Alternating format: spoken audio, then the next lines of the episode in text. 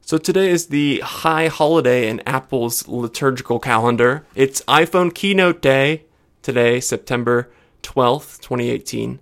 In a few hours, Tim Cook and his Cardinal executives will unveil the new devices designed to drive Apple's business during this upcoming year.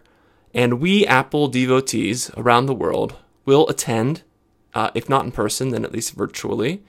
Uh, and we will be eager to heap adoration or scorn on the innovations that are heralded from Cupertino.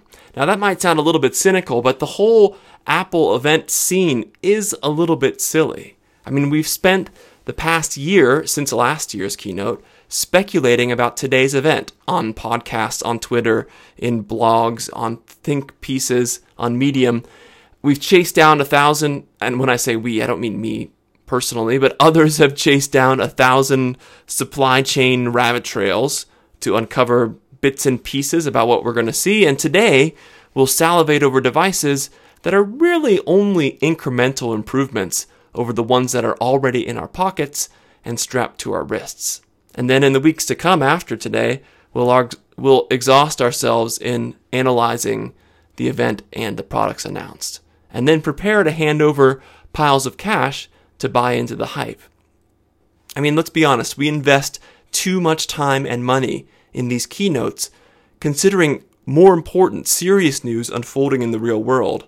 While we focus on Apple, a hurricane is bearing down on the East Coast, free speech is under threat throughout the country, refugees struggle just to survive. So, should we geeks feel guilty about our self absorption and shallowness in focusing on this marketing event for the biggest company in the world? Well, the answer is yes. We should probably feel guilty about that.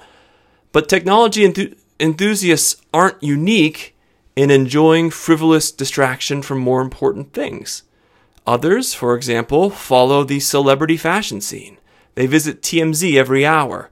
They follow faux celebrities on Instagram. They plan their TV watching around which starlets are going to guest star on which uh, TV talk shows.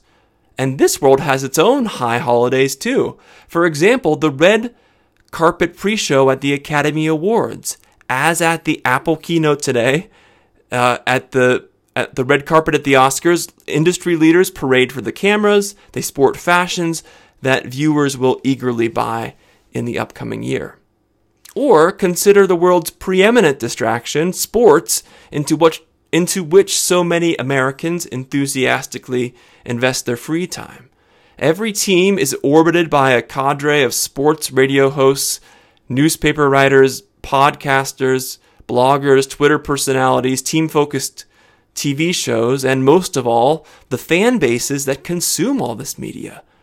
Hardcore fans gladly plunk down thousands of dollars for game tickets, cable TV packages, team jerseys, memorabilia, and the high holidays in the sports world come fast and frequent. Home games tailor built for tailgating, draft days, playoff runs, bowl games. Um, it'd be hard to argue that sports deserves this level of attention and consumption any more than the tech world does. Of course, other people's obsessions don't justify our own. The existence of fashionistas and sports nuts doesn't mean that it's okay that geeks spend so much time and money on their tech.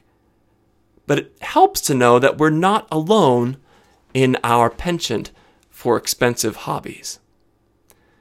Thanks very much for listening to this episode of Careful Tech. Uh, tune in another day. I'd love to do this every weekday, but it's so hard to find the time to do the writing and then the uh, recording for the podcast. Uh, but if that's something you'd like to hear, let me know. Otherwise, tune in next time, hopefully later this week, uh, for more tech and culture thoughts. Thanks again for listening, and I'll talk to you next time.